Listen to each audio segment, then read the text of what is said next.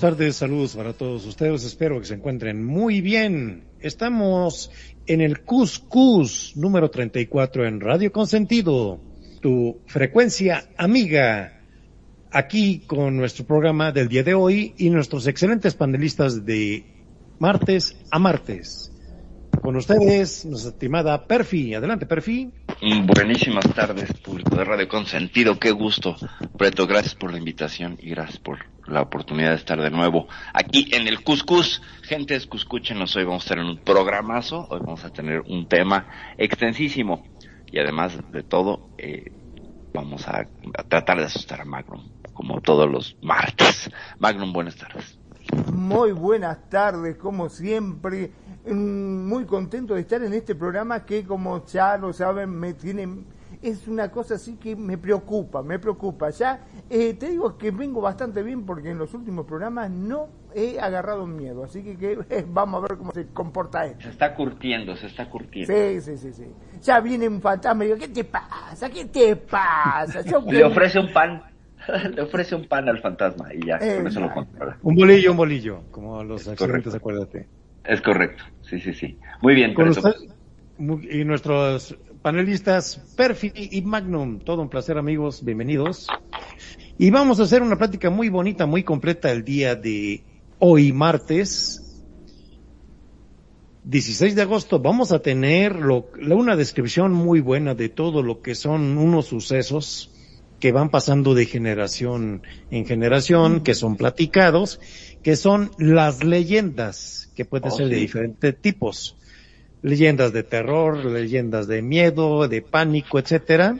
Se parece lo mismo, pero no es lo mismo, pero vamos a hacer una definición este muy simple. Bueno, la leyenda es una narración sobre hechos naturales o una mezcla de ambos que se transmite de generación en generación en forma oral o escrita. Se ubica en un tiempo y lugar similar al de los miembros de una comunidad, lo que aporta cierta verosimilidad al relato. Puede presentar elementos sobrenaturales, milagros, criaturas féricas o de ultratumba. Y esto sucede, eh, se presentan como reales y forman parte de la visión del mundo, eh, del mundo propio o de la comunidad en la que se origina. En su proceso de transmisión a través de la tradición oral, las leyendas experimentan a menudo, a menudo cambios, supresiones, añadiduras, modificaciones culturales que originan todo un mundo de variantes. Una de las más comunes, entra aquí el sincretismo, es la cristianización de las leyendas pagadas, paganas, perdón, o su adaptación a una visión infantil de- degradándose a simple folclore.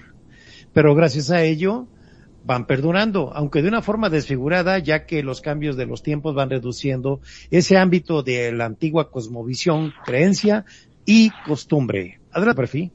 Pues mejor no pudiste haber dado la introducción de este, de este tema que pues todos conocemos una leyenda, ¿no? Yo creo que todos hemos estado en contacto con una leyenda. Creo que de más pequeños empezó este eh, conocer de las leyendas, sobre todo cuando te reúnes con tus amigos a la vera de una hoguera a quemar bombones o malvaviscos y a contar historias de terror. Y generalmente cuentas historias que están basadas en leyendas, ¿no?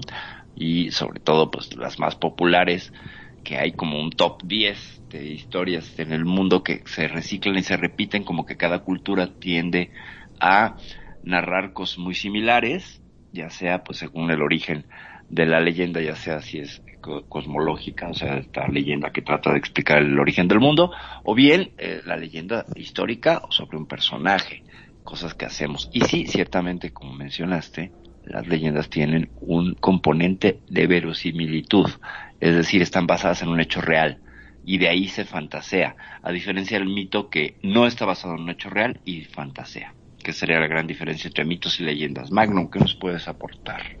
Bueno, sí, como bien dijeron, hay muchos personajes en, de las cuales siempre se ha hablado, sobre todo en ciudades, ¿no? Es más, hace algunas décadas había gente que creía que Gardel no había muerto en el avión en Medellín y que vagaba por las calles porteñas ocultando sus rostros desfigurados por la llama. Y hoy, ahora, podríamos decir que muchos afirman sin dudar que hay personas famosas o importantes en la vida de Argentina que no han muerto porque no vieron sus rostros en los velatorios. Son como fantasmas, es decir, que las grandes ciudades como Buenos Aires son propicias para el nacimiento de mitos urbanos la propagación de leyendas y sobre todo la generación de todas clases de fantasmas. Ahora, ¿cómo nacen estos fantasmas? Bueno, las muchedumbres que habitan las ciudades están conformadas por perfectos desconocidos entre sí, que tienen distintos credos, ideas y hasta patologías. No toman contacto directo con los hechos, de modo que se informan a través de los medios o a través del conocido boca a boca y ahí sacan sus conclusiones. Un relato que empieza con una pizca de verdad, pero es como un rompecabezas. Todo el mundo termina colocando un nuevo fragmento a lo que no tiene rostro. Y así los rumores se propagan, así como cada misterio tiene un fondo de verdad, cada fantasma alguna vez tuvo un cuerpo y un rostro. ¿No es así, Preto? Así es, hay diferentes estilos, tipos de leyendas, este, en los cuales la, los o las protagonistas puede ser un fantasma, una fantasma mujer, puede ser un tipo de monstruo, sí, puede ser una entidad férica, como dice aquí la definición, y podemos encasillarlos en un montón de áreas, ¿verdad? Eh, las leyendas eh, haciendo un, un, análisis muy somero, sí, eh, la leyenda viene de generación en generación. ¿Quién en su país no tiene una historia eh, por contar? ¿Quién no tiene una historia paranormal, verdad? En la cual el protagonista siempre es el más allá. ¿sí? Eh, por lo regular una leyenda eh, puede ser de ultratumba o puede ser física. Vamos a decir un héroe, un héroe que vivió, por ejemplo, vamos a decir Hércules, vamos a decir este Sansón, que están registrados que existieron, eh, a través de sus actos se hicieron leyendas, ¿sí? La definición de, la definición de leyenda entra en muchas áreas y con mucho gusto, señores panelistas, podemos escoger el área que ustedes requieran. ¿Por dónde empezamos? Pues yo creo que podríamos empezar, es que podemos analizarla desde cualquier ángulo y se puede dar muy interesante el, juego. Eh, primero que nada sería... perdón, ¿no? Yo diría que empecemos por el que menos asusta. Ah, bueno, empecemos por Freddy, Jason, ¿y quién más? Ah, por, históricas, ¿no? O sea, estas que tienen una base real, comprobable, este, merográfica, incluso puedes checarlo en un periódico, la existencia de eh, los personajes que están en la leyenda que participan, pero lo que ya no puedes comprobar, por ejemplo, son sus actos heroicos, ¿no? Eh, un caso sería, y está comprobado, pero toca un poco el asunto del héroe Nacosari en México, en Sonora, este hombre que desvió el tren que venía cargado de dinamita y que pues iba a explotar a medio pueblo. Y este, este hombre Jesús, no me acuerdo el apellido, eh, desvió el tren, se tuvo que subir al tren desviarlo, o sea, conducirlo, porque además el tren venía sin conductor, aborda el tren y eh, pues lo desvía de la, de, la, de la población y se sacrifica porque finalmente el tren explota con todo y este héroe. Entonces hay investigaciones y cosas que contradicen algunas versiones donde dicen que él ya venía en el tren, otras que dicen que lo abordó y ahí es donde ya no podemos comprobar si es cierto o no. No hay hechos eh, históricos, no hay documentación, no hay evidencia para poder saber. El hecho es que él participó de manera que el tren se desvió gracias a este personaje y el pueblo se salvó. Ahí tenemos un ejemplo de leyenda histórica porque tiene elementos reales y otros incomprobables que entonces se volverían parte de la imaginación. No sé si que les quedó como claro. Adelante, Magnum. Sí, la verdad que me parece que, que impresionante, ¿no? Eh, también como una persona arriesga su vida por un pueblo, o sea, este, vos fijate eh, que a veces eh, todos nos convertimos en héroes sin darnos cuenta, ¿no? Ante un hecho así que vos decís, bueno, qué sé yo, me sacrifico yo, pero salvo a todo un, pueblo. Imagínate, ¿no? Este, Ahora, qué, qué triste, por un lado, que una persona que se sacrifica para salvar un pueblo empiecen a especular si verdaderamente estaba en el tren, si lo subió, si... Nada, el hombre hizo lo que sacrificó. Exacto, el hecho histórico. Sin embargo, es que a veces los héroes tienden a ser mitificados. Entonces se engrandece la figura y se vuelve este chisme, este chisme. Eh, fíjate que hablabas del rumor y de cómo cada quien le va añadiendo parte de su propia narrativa. Pues es como este juego del teléfono descompuesto, donde cada quien aporta una parte, o el cadáver exquisito de la literatura, donde vamos a escribir una obra y alguien pone las primeras frases y se va construyendo con lo que cada quien aporta, ¿no? Entonces, esta multitud de miradas enriquecen tanto los textos como las narrativas como las leyendas. Yo creo que a nivel de, de, leyenda, la historia de Jesús García, así se apellida, este héroe, eh, no demerita sus actos. Y saber si estaba o no estaba en el tren, pues no le quita el hecho de que él salvó el pueblo, ¿no? Que él salvó el día. Y pues es intrascendente. A mí me parece más épico imaginarlo a caballo alcanzando el tren y subiéndose, ¿sabes? mucho más rico. Sin embargo, a lo mejor estaba en el tren, los otros se bajaron y él se dio cuenta que el tren evidentemente no iba a cambiar de rumbo y entonces que algo pasaba inclusive, ¿no? Para cambiarlo de vía, ¿no? Ahora, yo no sé cómo, porque ya sabiendo un poquito sobre ferrocarriles, eh, tú no puedes desde la desde la locomotora cambiar de vía. Tienes que cambiar la vía desde el piso, desde donde está el cambio de vía con esta esta palanca que hace que se mueva la vía y dirija de un lado a otro. Pero bueno, ya se queda en, la especulación con este acto histórico. Este histórico que no es de terror ni nada, porque nos están diciendo por acá que no van a dormir por nuestra culpa y que le encantan a, mi sobrina, le encantan las las historias de terror que las pone y después no duerme. Yo nada más te voy a compartir, sobrina querida, que para arrullarme antes de dormir pongo historias de terror. Porque algunas pues, son como todos los que narran historias de terror hacen voces o así, a mí eso me arrulla. Pero bueno, Preto, por favor. Eh, sí, eh, precisamente ahorita de lo que estaban hablando, eh, está, tengo un apunte. Imagínense esto. ¿Cuántas leyendas no hay en la península ibérica? Ah, no, sí. Uf. Imagínense, vamos, a, eh, vamos, vamos a nomás hacer este comentario, de ahí partimos también a, aportar. Ajá. Eh, se mezclaron en la península ibérica tradiciones muy disímiles, fíjense, célticas, ibéricas, sí, claro. romanas, visigodas, judías, árabes, y los árabes traían las tradiciones indias. Todos con sus lenguas, todos con sus historias, todo lo que una explosión de tanta, de tanta influencia, ¿verdad? en lo que es la fusión del pueblo español. y que lo a nosotros en América, ¿no? Sí, y, y, nos vinieron a aplicar también acá. Claro, claro. Entonces, todo que, eh, tan rica la historia española, mediante todo lo que fueron sus, este, eh, todas sus, sus historias que tuvieron alcance hasta nuestros días, eh, que vinieron de tradición en tradición, leyenda en leyenda, hábito en hábito y todavía se recuerdan, se leen, se practican este en el presente, ¿no? Qué impresionante. Es de, y más que está en nuestra lengua, perfil. claro, claro, claro. Imagínense claro, todo lo que podemos sacar ahí de leyendas, de arte, de experiencias.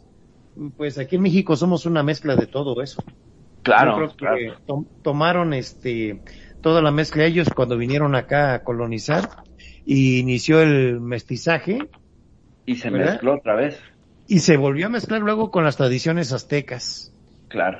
claro, Sí. sí. O sea que- que no compartían territorio, ¿no? O sea, porque bueno, el continente euroasiático africano, como nos enseñaron en la escuela hace algunos años, eh, comparte, comparte conexión geográfica, pero América no.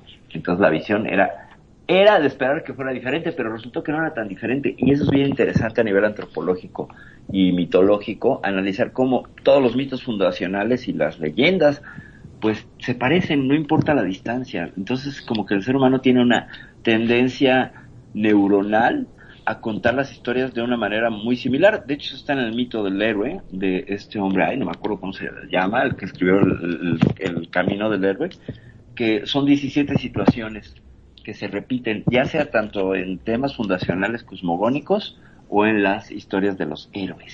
Y eso es bien interesante de analizar. Pero pues andemos con las leyendas ibéricas. ¿Te sabes alguna? Pues hay bastantes, bastantes que tenemos a la me gustaría una opinión de Magnum.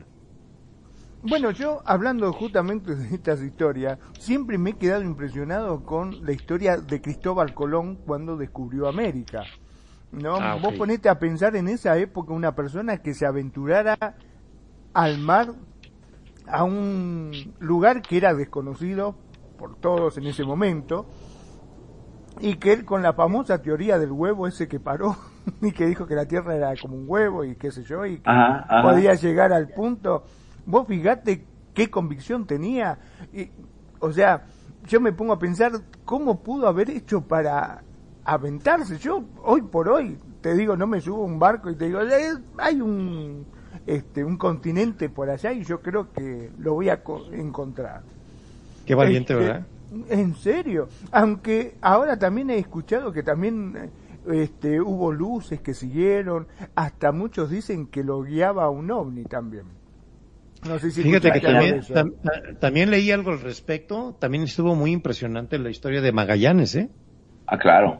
Es que Magallanes se la aventó, se la aventó, Magallanes se la aventó todavía más loca porque se fue hacia Más- el sí, se fue ¿no? hasta, hasta allá al- a las tierras de fuego. Ajá. Pas- ajá, Pasó por la casa de Magnum, se fue hasta allá por Barriloche, ajá. dio la vuelta, prendió direccional y agarró hacia, ¿cómo se llama? La Polinesia. Por eso tenemos el famoso estrecho de Magallanes en Argentina. Este hecho de Magallanes, exactamente, fue el paso ya. eh, eh, estuvo muy interesante, vi un programa al respecto. Eh, ellos conocían la salinidad del agua, fíjate, ¿sabes? podían decirte es el mismo mar o no es el mismo mar. Fíjate nada más. Wow. No, pues ¿Eh? Pobre el que tenía que probar la salinidad del Sí. agua. De a ver, ahora cada ratito haga buches, a ver a qué sabe. No, pues esta sabe como a sal con ajo. Esta sal con Sí. pimienta. Estamos Yo- en el Océano Pacífico. Sí, y una anotación eh, muy importante también, el nombre correcto de Cristóbal Colón, Cristóforo Colombo, Ajá, Cristóforo Colombo. era su nombre real en Claro, porque Genovés pronunciación era, ¿no? Exacto. Genovés y servía a la- a la- al imperio de Castilla, a la, al, al reinado, porque todavía no era España, había reinados, ¿verdad, Perfi? Claro, sí, sí, sí. De Se hecho, pues, manejaba- esto- sí, Yo te digo no, era la, sinceramente, no era la España que conocemos, ¿no? sí, O sea, Esa estaba, historia- estaba dividida. perdón, pero la historia Ajá. de Colón me parece aterradora. Que aventurarse en el mar así, no me vas a decir que no es bien de terror. Ah, no, Eh, sí, sí. claro que es una historia de terror, porque además te lanzas al mar con un montón de desconocidos, tampoco es que fueran sus amigos de toda la vida, ¿verdad? Eh, marineros y gente pues muy ruda. Que decían Que que, eran presos momento- muchos de ellos, ¿no? Porque Ah, no querían ir, que Imagínate. este marineros en sí muchos no querían ir, entonces bueno, dijeron vamos a rellenarlo con presos. Imagínate. Con pretos, Con- no, con presos. Ah, presos, Bueno, también, también pasó lo mismo en el Mayflower, ¿no? no Que llevaban DJ. No llevaban DJ. No, imagínate qué aburrido estar en pleno mar ahí, escuchando cómo cruje la embarcación a pleno sol. Los días se repiten y son como monótonos. Qué terrible. No había Pues eso- mujeres. No, bueno, déjalo de había mujeres, pero había un barril. Hay una historia, un chiste muy bueno sobre los marineros de un barril. Si quieren más adelante se los contamos porque es un poco, pues, picante. Pero pues sí, qué, qué aventura. Tres meses, tres meses se aventó así. Échenlo. Si yo dos horas en una trajinera en Xochimilco me mareo, imagínense.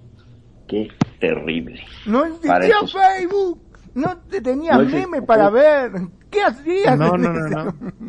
No había tampoco Second Life, Internet, nada. nada. No se podían laguear, eso sí está bueno. Pero podían encontrarse con una cosa horrible que era el mar de los sargazos, y eso es lag en el mar, y eso es lag. El mar de los sargazos, estás hablando ya del triángulo de la las Bermudas. Es correcto, sí, pero pues les quedaba en el camino, ¿no? O sea, sí, sí, sí, Fíjate que hubo- hicieron una anotación cuando iban en las, en las carabelas, en la Anilla, en la Pinta y la Santa María, donde vieron anomalías tanto en el mar, en el cielo, y en esa zona cuando pasaron muy cerca, cuando antes de llegar a Cuba. Sí. Sí, sí, sí, sí. donde sí eh, sintieron un cambio muy impresionante a- eh, en el mar y en todo el ambiente. Y pues quedó marcado también en la historia de que ya era una zona rara, eh, la zona esa del Triángulo de, de las Bermudas. Sí, ¿Sí? claro. Sí, como O sea, no. y ese es tema de ovnis. Sí, es tema de ovnis y de anomalías electromagnéticas también que podríamos hablar. Y bueno, pues más adelante vamos a incluir incluso toda la, toda la, pues, Que también-. Entra, entra en ahí ya también eh, la leyenda del Triángulo de Bermudas, que también es una leyenda. Claro, claro, claro, claro, sí, sí, sí. Podemos agarrar, como dijiste atinadamente al principio del programa, podemos agarrar de cualquier variante de lo que es una leyenda. No necesariamente de monstruos, de paranormales, de fantasmas.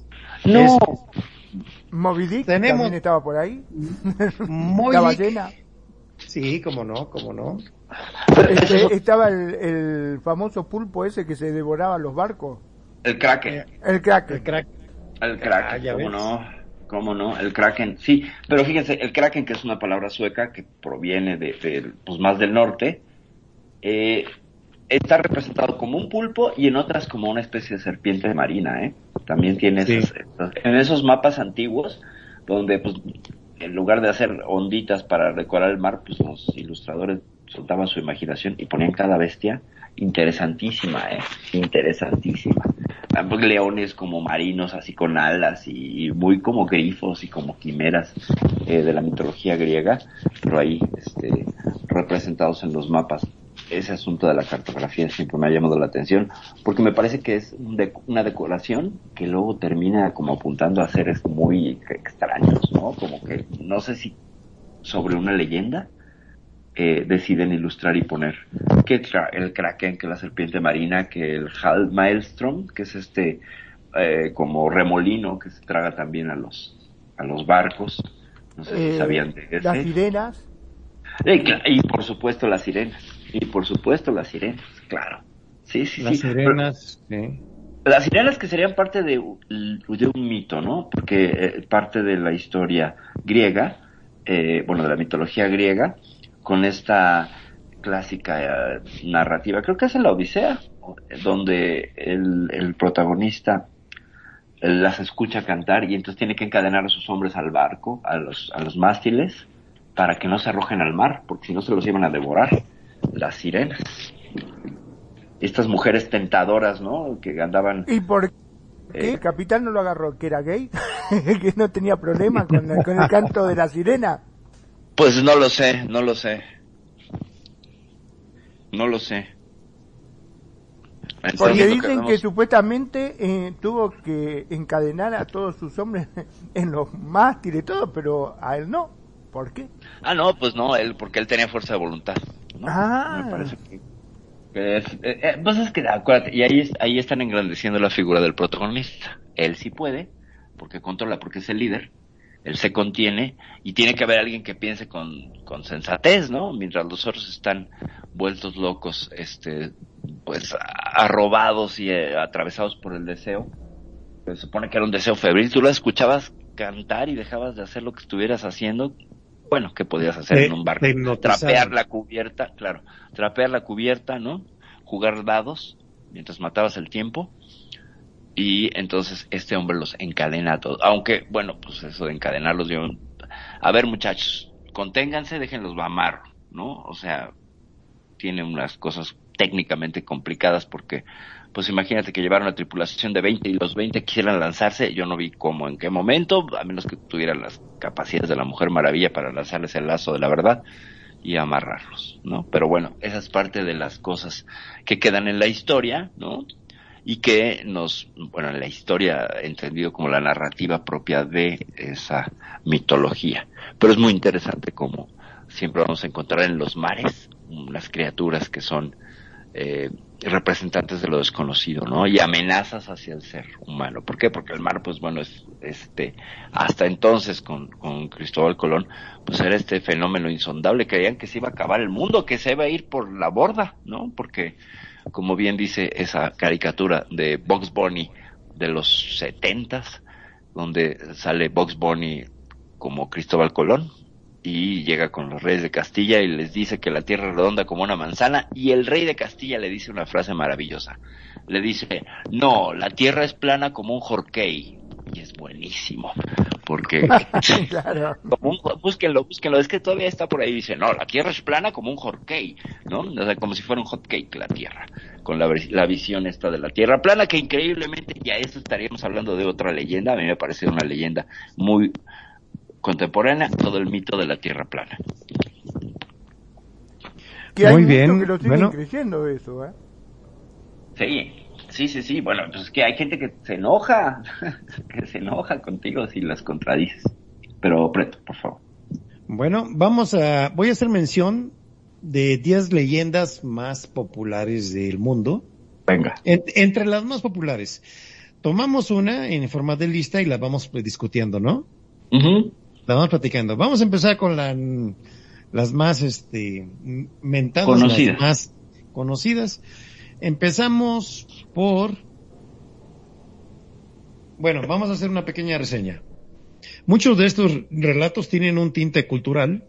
En diversos países leemos, escuchamos y observamos hechos humanos y sobrenaturales transmitidos casi de generación en generación. Este tipo de comunicación muchas, muchas veces hacen un viaje en el tiempo para contarnos sucesos que tienen que ver con el inicio de los tiempos del hombre. Em, bueno, ya tenía, ya y se encuentran estas leyendas dispersadas en, en todo el planeta, ¿eh? Y son mitos que están basados en seres divinos y es a partir donde, en este punto, donde se crean las creencias religiosas y hasta los conceptos morales. Bueno, Empezamos con el número uno. Vamos a hablar del monstruo del lago Ness. Venga, Nessie, cómo no, en Escocia. Nessie. Eh, esta leyenda... No Nessie, Nessie no Messi. Nessie. No, ese juega con el Barcelona, no, ya no. Que también es... Exacto, pero es un monstruo. No, juega en Francia ya, ¿no? Bueno. Sí. Esta leyenda ha sido llevada incluso hasta en dibujos animados. Es conocida a nivel mundial y su naturaleza se basa en una bestia llamada Nessie este apodo se lo ganó debido al nombre del lugar donde se encuentra, en cual está ubicado en Escocia. Diversos estudios afirman que en el siglo XVI hay rastros de esta criatura. Ya en el siglo XX fue cuando cobró más notoriedad, acaparando muchas portadas en el mundo. En la actualidad es un emblema escocés y hasta un atractivo turístico. ¿Qué podemos platicar de Loch Ness?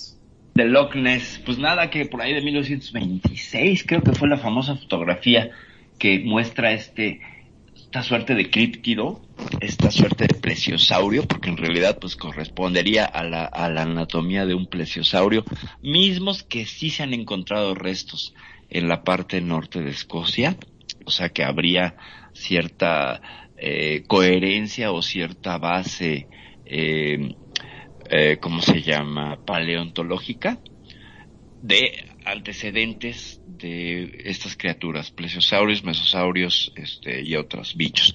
Entonces, bueno, se supone que el sistema de Loch Ness, que tiene 26 kilómetros, una cosa así de, largo, y una intrincada red de túneles submarinos, se ha hecho una cartografía e incluso eh, láser del lugar, y pues en busca también de, de Nessie, pero lo que encontraron es que hay muchísimas irregularidades. Es un terreno en el fondo del lago demasiado, eh, pues lleno de, de riscos, de valles, de, de arcos y de, de cuevas. Entonces, esto sostiene, por parte de la gente que es fan de Nessie, que se podría esconder perfectamente y que un dinosaurio ahí podría haber sobrevivido a, a los cambios climáticos que llevaron a la extinción de los dinosaurios, como fue pues, la famosa caída del meteorito en Chicxulub para que acabara el Mesozoico. Entonces, tiene cierta base este coherente y se ha aparecido pues varias veces. Nunca ha sido fotografiado tal cual, pero esa fotografía del 26 pues es icónica de la, de la, la silueta de Nessie eh, levantando el cuello. ¿No? Creo que fue un doctor el que lo, lo descubrió. Preto, Magnum. Perdón, pero Magnum. mucho, mucho, este... No, no, no, no. ¿Qué Messi ni Nessi? Déjense de joder. Nosotros tenemos Nahuelito. Así se llama. Eh, el, Eh, el de Barriloche. El de Bariloche, exactamente. Se trata ¿Cómo de no? una Conozco, criatura acuática. Bariloche. Claro que sí. Desconocida, según la creencia popular, vive en el lago Nahuel Huapi, Bariloche, acá en Argentina. El origen Ajá. de la leyenda se remonta a relatos indígenas previo a la conquista. Los primeros ¿No es el que para con exploradores, tigres? claro, obtuvieron de los nativos del lugar ¿Eu? leyenda. ¿No es el que para con perfil? Y Perdón, No. con, con, este, con tigres, Nahuel. No, no, no, no, no, no sé. Ah, sí, el portero, sí, claro, Nahuel. El portero, Sí, es, es portero, el monstruo de Argentina. portero, Adelante, Magnum, perdón. Ah, Está en México. Dale, Magnum. Eh, bueno, les comentaba que el origen de la leyenda se remonta a relatos indígenas previo a la conquista. Los primeros exploradores obtuvieron de los nativos del lugar leyendas acerca de encuentros ocasionales con monstruos acuáticos. Los relatos indígenas y el primer avistamiento registrado data de 1910, cuando George Garrett pudo avistar a unos 400 metros de distancia una criatura cuya parte visible medía entre 5 y 7 metros de largo y sobresalía unos 2 metros por encima del agua. A partir de 1897, el doctor Clemente O'Neill, director del Zoológico de Buenos Aires, comienza a recibir informes esporádicos acerca de esta extraña criatura habitante de los lagos patagónicos y organiza una expedición de búsqueda que lamentablemente no arrojó resultados positivos. Más recientemente, en el 60, la Armada Argentina persiguió en el lago un objeto submarino no identificado durante 18 días sin conseguir identificarlo. A lo mejor capaz que se trataba de este, ¿viste? Vaya a saber, Claro, ¿no? y, y qué hábil, ¿no? 18 días escapándose de la armada. Pues mira, nada más. Qué barbaridad con el abuelito. Pero fíjate, coincide, coincide, coincide que es un críptido como prehistórico. Sí, ¿No? ha de ser un pterodáctido terrificus. Pues más bien Y como el sonaría más picapiedra, a- ¿no? Exacto, sonaría más a una criatura, pues, como un Sí, puede ser. Puede, puede que alguna Un criaturita por ahí se haya quedado. Claro, además, recordemos también que Argentina es una fuente, este, pues, vasta en, en, en restos paleontológicos, ¿no? Bueno, Están también hay- los- también hay un detalle. dinosaurios fuera de relajo, ¿eh? Hay un detalle en, en eh, hace muchos años, este, más información ha de tener Magnum. Un, el Centro de Estudios Nucleares de Argentina se encuentra en esa zona. ¿Mm? ¿Es correcto, Magnum? El centro... Ah, en Bariloche. Ajá. Allá Eh, hacen experimentos nucleares.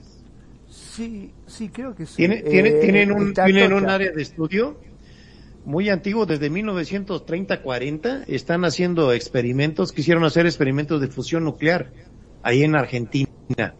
Este, lo abandonaron y volvieron a hacerlo un en un área, en una isla aledaña, ¿verdad? Y está funcionando, van nomás por ahí, luego, eh, ahí ven más información, muy interesante. Eh, y es muy adelantado Argentina en cuestión nuclear, eh, pero no dice nada.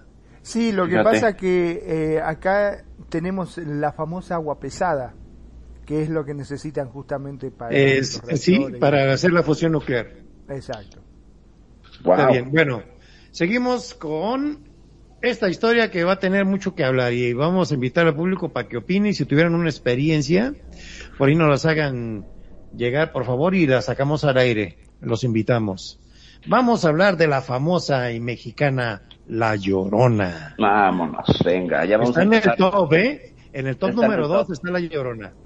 Está en top. Y antes de hablar de la llorona, pues yo quisiera mandar saludos a toda la gente que nos está siguiendo. ¿Cómo no? en Adelante. redes sociales. Pues a nuestro querido amigo Geo Schneider, un saludo y un abrazo, Geo. María Torres, preciosa. Gracias por estarnos escuchando. Mi sobrina Andrea Darking, besos y abrazos. Gracias por estar. Ilse Boyle también, a Claudia Séptimos, a Gio de Santoria Lem, Kaori Actor, a Hailey Nova, Isabel, hermana de Eduardo Eda, Antonella Melier, Suri Mosqueda, Tierra Sanz, Lucas Reyes y también a... ¿Quién más? Nada más. Y esto es todo lo que nos están escuchando. Muchas gracias, gracias por... Alejandro Guerrero, un saludo por ahí también. Ah, sí, también Alejandro Guerrero. Alex siempre nos escucha. Estoy extrañando a la, ¿cómo se llama? Al, al español italiano, que nos Ah, Tony, Tony... mucho.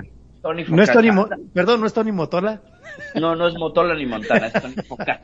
Tony Focaccia, Ah, bueno, saluda a Tony donde para él. por ahí.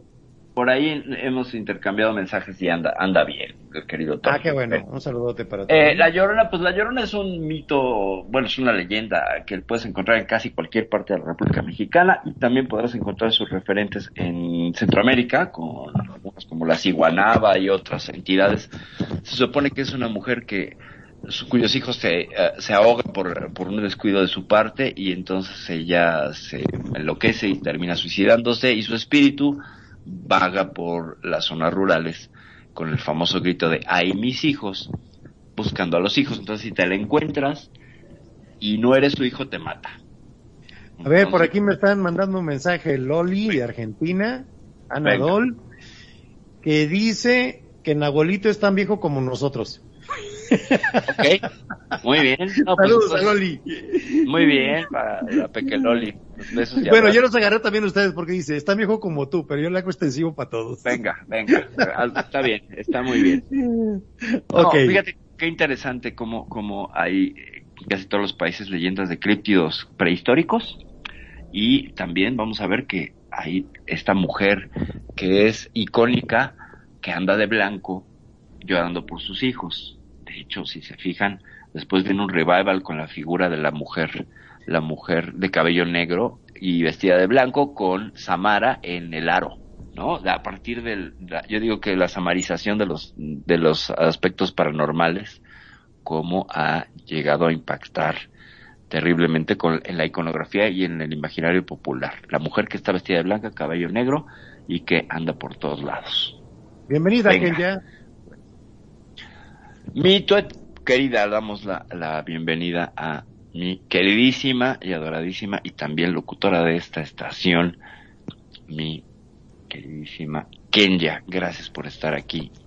Bienvenida. Adelante, Magno. Kenya, qué gusto, qué gusto que, que nos acompañe, Kenya. Un fuerte abrazo. Este, bueno, sí, eh, yo creo que la famosa Llorona no solamente está en México, porque no sé nosotros no la copiamos, si ustedes no la mandaron para acá, Eh, no sé, Hagamos algo pasó, sí, ¿no? Este, Te es cambio, como que- te, te cambio la llorona por Messi. Pero ya acá la tenemos, allá. ¿eh? Ya tenemos una acá, ya tenemos una, sí, sí. Ya tienen su llorona. Pero cuéntanos de la llorona argentina, Magnum. Eso- A ver, a ver, qué- a ver qué diferencia hay.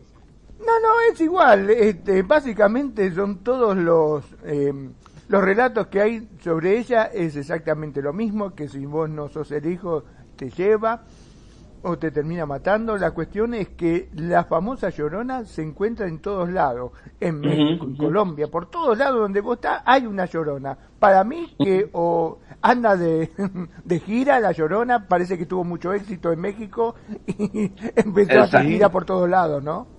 O, o es muy distraída. La vamos a meter a Phoenix Band también. Exactamente, vamos a meterla. Con ustedes hay mis hijos. Yo lo que creo, yo lo que creo con la Llorona es que como es un mito que viene de tiempos de la colonia, eh, de tiempos virreinales, por ahí que fue, creo que fue agarrando este calle y haciéndose interesante a partir de, de, de esta idea, o en todos lados compartimos la idea de la mujer que descuida a los hijos y llora por ellos, ¿no?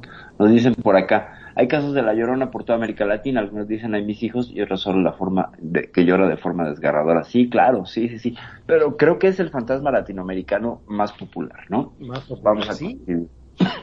Es ahí donde entra el sincretismo, Ujú. y, pero no es de la Iglesia Católica esto. Esto No, es no, no. de- del argot popular, del Claro, urbano. eso es vernáculo. donde sí, exacto, viene ya de, de generación en generación y fíjense lo curioso, eh, tiene el registro más o menos desde que desde 1600 Fíjate, sí, pues entonces tiempos, tiempos de la, de la, de la, de la colonia. de la colonia. Y muchos se atreven a decir que viene del 1666. Fíjate, que bueno, Como clásico curioso- que como suena, curioso claro que suena, suena, sí, sí, ciertamente. Nos comenta Sí. por acá, mi sobrina Ann, que se dice mucho de que si la escuchas cerca la llorona es que está lejos, y si la escuchas lejos es porque está cerca. Dice, corre porque está cerca. Ahí se parece mucho al mito del silbón en Venezuela. ¿no? Hable- háblame al oído entonces, Llorona. Háblame al oído, háblame al oído, Llorona, exactamente. Ay, Llorona. Pues está la canción de Llorona, ¿no? Sí, También. la Llorona, eh, por eso se hizo esta canción que canta Ujú. esta chica hija de, ¿cómo se llama? Eh, Lila Downs, ¿no? También. Bueno, yo vi un trío muy bonito que Claro. esta Cuevas, Ajá, Aida Cuevas y... y- Aida Cuevas, eh, la de Córdoba, ¿cómo se llama? Ay, no me acuerdo. La chaparrita, la bonita, ¿cómo se llama? Que canta con Juan Gabriel también. Eh, no sé, no sé, no sé, no sé, no sé, no sé. La hija de este, pero muy bonito, Ángela Ángel, Aguilar. Ángel Aguilar nos dice. Y la Gracias, otra, gracias, este, y la otra chica, la de Veracruz, la que canta bien, la que canta con guitarra. Véanlo por YouTube, es una joya esa canción de La Llorona cantada por tres representativas vernáculas mexicanas. Nos dice Kenya que no hay nada como la comida mexicana, por eso se queda aquí la llorona. Bueno, a lo mejor es que le Bueno, gustan los tacos y las tortillas. Venga, Los de Pastor, los de Pastor. los de pastor.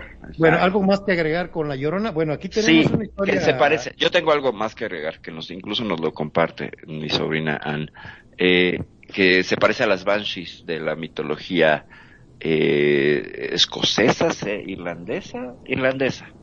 Eh, la banshee, esta mujer que gritaba de manera muy aguda y venía por los espíritus de los de los varones, de los bebés varones. Entonces, de ahí ya he comentado varias veces que esta práctica en Irlanda de hasta los tres años vestir a los varones de niña.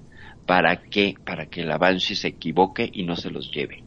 O sea, esa, esa idea del travestismo estratégico eh, paranormal me parece a mí maravillosa con las Banshees. Y pues finalmente está buscando a, los hijos, ¿no? Y la, la, tanto la Banshee como la Llorona están en esta búsqueda. A mí- yo nunca he escuchado una historia donde los encuentre. ¿eh? Incluso hay, un, hay una película mexicana que se llama Kilómetro 131, que es otra forma de llamarla La Llorona. Si la pueden ve- verla, véanla, es buenísima. Yo creo que la mejor representación en el cine de La Llorona. Me parece a mí genial, no sé si la vieron. Ah, Pues hay muchas versiones, fíjate, de La Llorona. Hay unas muy buenas. Y este, aquí en la ciudad que en la que vivo hay una historia muy parecida, pero no se ahogaron los niños, la misma madre los mató. El caso Mijangos tendrá Ah. unos meses que acaba, que acaba de salir la, la tipa, Ajá, no sé cuántos ajá, años ajá. en la cárcel, mató a sus tres hijos por la infidelidad de su marido, ¿eh? Claro. Y la apodan la llorona aquí. Claudia Mijangos, ¿no? ¿No es, Claudia la, ¿no es la hiena de Querétaro? Así es. Sí, claro, sí, sí, sí. Le hacen una comparación de qué es la llorona. Claro, es una llorona, es una llorona de, de, de carne y hueso. Este, nada más que esta, pues sí, sí es una psicópata, ¿no? Y, y vemos ahí cómo alrededor de la figu- de una figura histórica se pueden ir tejiendo, pues, exageraciones, chismes y rumores que harían que eh, se conviertan en leyenda. Y lo vemos muchas veces en casos de asesinos seriales, como en, por ejemplo, el Hotel Cecil, este famoso hotel en Los Ángeles, pues ha pasado tantas cosas en ese hotel que ya tiene una serie de leyendas. Por ejemplo, Elizabeth Short, la famosa Dalia Negra, se hospedó allí, o más bien fue a la recepción del hotel antes de ser asesinada, descuartizada, y eso va aumentando. Entonces dicen que el asesino se hospedaba en el Hotel Cecil y no hay manera de comprobarlo.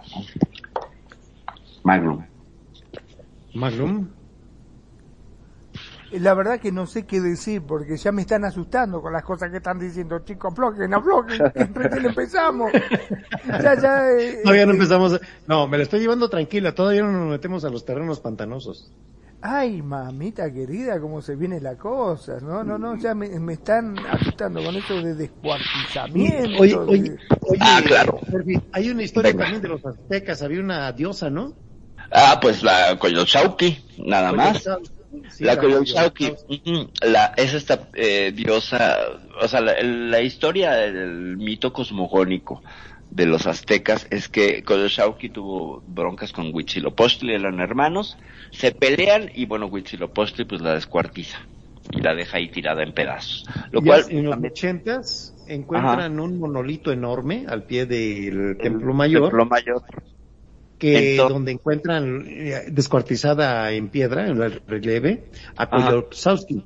Hicieron Ajá. hasta monedas conmemorativas, ¿recuerdas? De hecho, claro que sí, monedas de 10 pesos buenísimas y yo nunca guardé ninguna. Sí, una maravilla. Ahora, Moneda, el, el- sí. el tema de la Coyolxauhqui es que una vez que se hacía el sacrificio, desde lo alto del templo mayor, des, ahora sí que arrojaban los cuerpos de los sacrificados para que cayeran justo en la piedra de, de la Coyolxauhqui y por la caída que ya era pues aproximadamente 45 metros y por los escalonazos pues llegaban algunos con los miembros este separados. Entonces re- se, se replicaba, era este replicar el mito fundacional, bueno, no, el mito cosmogónico de la Coyolxauhqui cayendo del cielo a la tierra y quedando hecha a pedazos. Entonces se suponía que a los que le sacaban el corazón y lo ponían ahí en el chacmol y luego bajan, ¿no? A la Coyolxauhqui, a darse un Coyolxaucazo. Pero sí, esa, esa era la, la, la historia ahí detrás.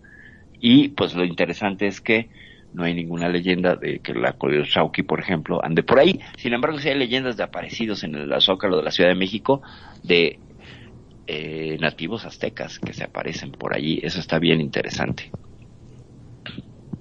Así Menos es. mal que nacieron en esta época, ¿no? Y no hace un- muchos años atrás, porque, mamita, te la regalo vivir en México en esa época, te agarraban y te sacrificaban por cualquier cosa ya. Eh, no, tengo que hacer un paréntesis ahí, ahí mi querido Magnum. Eh, las visiones sobre los sacrificios en la cultura azteca han sido exagerados y fueron exagerados, son parte de la historia negra de, de, de la conquista y eran solamente durante las guerras floridas, que era una ocasión una vez al año, eh, donde se capturaban, o sea, los, los aztecas entrenaban a sus guerreros águila y tigre para ir a capturar vivos a los enemigos que después ya los rendían como tributo de las zonas cercanas y era una vez al año que se hacía la gran matazón pero y como que se tenía que mantener se supone que si no hacías el sacrificio se caía el cielo el sol el quinto sol tenía que estarlo alimentando con sangre pero ha habido evidencias de que también sacrificaban animales entonces no era que, que fueran tan sanguinarios y caníbales y todo sí había una práctica terrible donde a una de las de las víctimas le quitaban la piel y el sacerdote azteca se investía con esta piel en Así aras es. de obtener su eh, Su vitalidad, su su poder. vitalidad, ajá, al- ¿Pero eh, le sacaban la piel cuando ya estaba muerto? ¿O vivo? no, sí, claro, sí, claro. No, primero te, te, te ponían en, en la piedra este de sacrificio previo un montón de enteógenos, o sea, los, los, los atiborraban yo creo que de hongos o algo para que no sintieran tan feo. Y venga, les clavaban con un cuchillo de obsidiana y le sacaban el corazón. La idea es que saliera el corazón todavía latiendo y se lo ofrecía a, así es. a Huitzilopochtli. Wow. a- más bien a Ometeotl, ¿eh? Porque era una cosa con Ometeotl que era también el dios del sol y era una, de- una deidad doble Así es.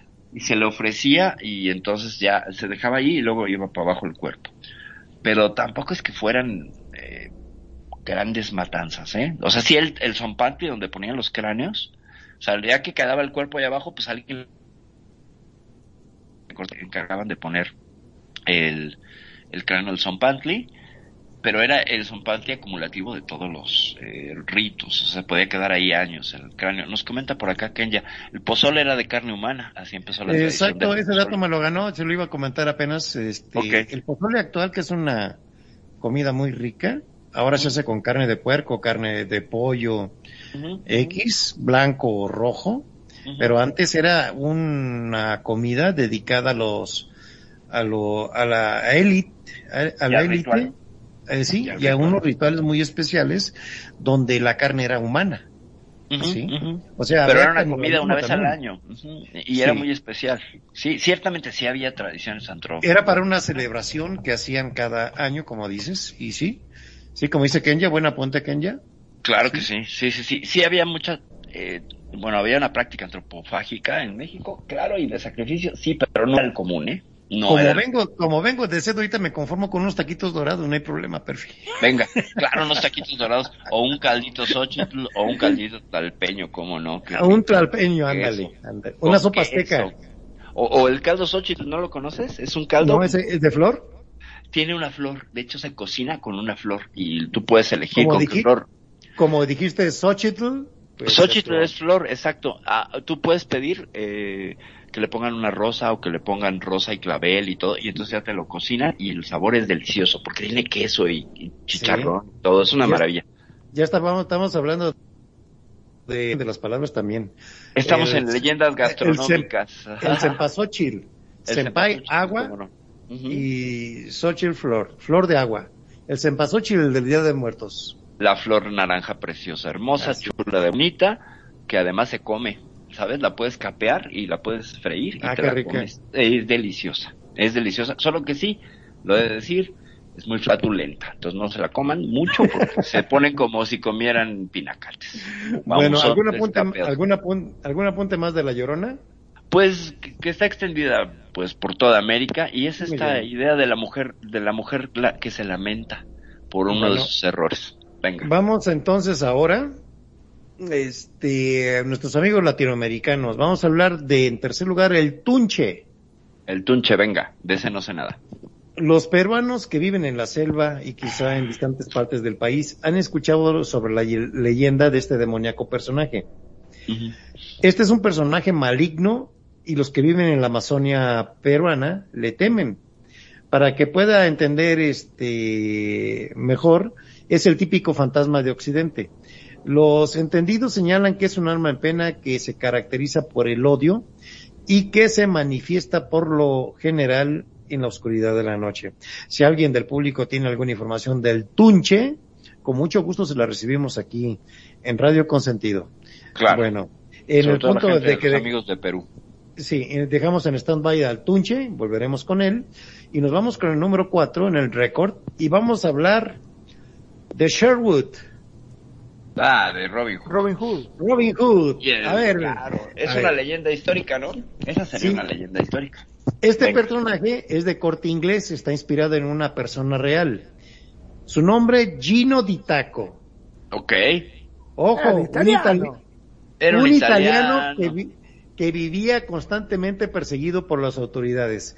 Los primeros escritos de Robin Hood se pueden leer desde 1377. Aunque las primeras versiones de esta leyenda fueron transmitidas oralmente, la principal característica de este personaje era que defendía al que menos tenía y siempre estaba en contra del sistema. Su principal escondite era el bosque de Sherwood. Otros le conocen como el príncipe de los ladrones. ¿Qué podemos decir de Robin Hood? Alto ahí. Venga, pues nada, es un personaje que ha sido romantizado, ¿no? Por todas las versiones donde se le... Yo no sabía que era italiano, fíjate, yo pensé que sí era. Yo también. Sí era inglés. Pero bueno, pues es el clásico antihéroe, ¿no? Es la primer, creo que yo, historia de antihéroes que vamos a escuchar todos en nuestra vida, porque pues desde niños con las películas de Disney, sobre todo la versión de Robin Hood con animalitos, pues bueno, la que lo hace eh, de alguna manera entrañable. Y después este mega producción con Kevin Costner, digo Kevin Costner, y la famosa canción de Everything I Do, I Do It For You, de este hombre que ya se me olvidó quién es, pero bueno, eh, Richard Marx, creo que es el que la canta. Eh, ¿Qué hacía Robin Hood? Aparte de rodearse de una serie de personajes muy interesantes como el fraile Toc, que era un fraile que parece estos de la nación, ¿no? Haciendo puras tropelías y pues también no este este hombre súper eh, dotado en cuanto a la fuerza pero no a la Dice- inteligencia y eh, el Robin Hood con Lady Marion no pues por supuesto también codiciada por el sheriff de Nottingham que era el que perseguía, ¿no? El que estaba encargado de atrapar a Robin Hood y nunca podía. Un poco de la historia que podremos ver después en una serie de caricaturas, historias que se repiten donde eh, los héroes se burlan siempre de un villano bigotón y un poco cascarrabias. No sé si se acordarán de la carrera de locos en los setentas, donde Penélope Glamour era un poco como Lady Marion y el sheriff de Nottingham era Pierno Doyuna. Si se acordaron de sus personajes. Pierno Doyuna, el de los autos locos. Es correcto, sí, y, y con su maravilloso aliado Lindo Pulgoso. Patán, patán. Patán o Lindo Pulgoso, ¿no? Que se reía así como... como Así como agudito, como violín. Exactamente, ciertamente. Pero pues bueno, es que es un poquillo ese, ese personaje arquetípico, ¿no? Del malo, eh, que tiene los bigotes así, este, muy cuidados y todo. Pues viene del sheriff de Nottingham, que son las primeras representaciones, que incluso él sí es un personaje histórico, ¿eh? Eso sí me quedo que sí es un personaje histórico. Y sí, sí debe haber habido una serie de partidas de policíacas eh, en pos de es- lo que hacía era hacer el que más tenía a los que menos tenían y ellos en primer lugar las políticas populistas pues el que parte y reparte se queda con la mejor parte Señor Binhood, ¿qué nos puedes decir? Ejemplo. Eh, Eh, bueno, sí. Bueno, eh, sí, la verdad que fue un, un personaje muy popular. Este, el famoso Robin Hood en Inglaterra es muy anterior, supuestamente la imagen idealizada del arquero, como dijeron de Sherwood, ¿no?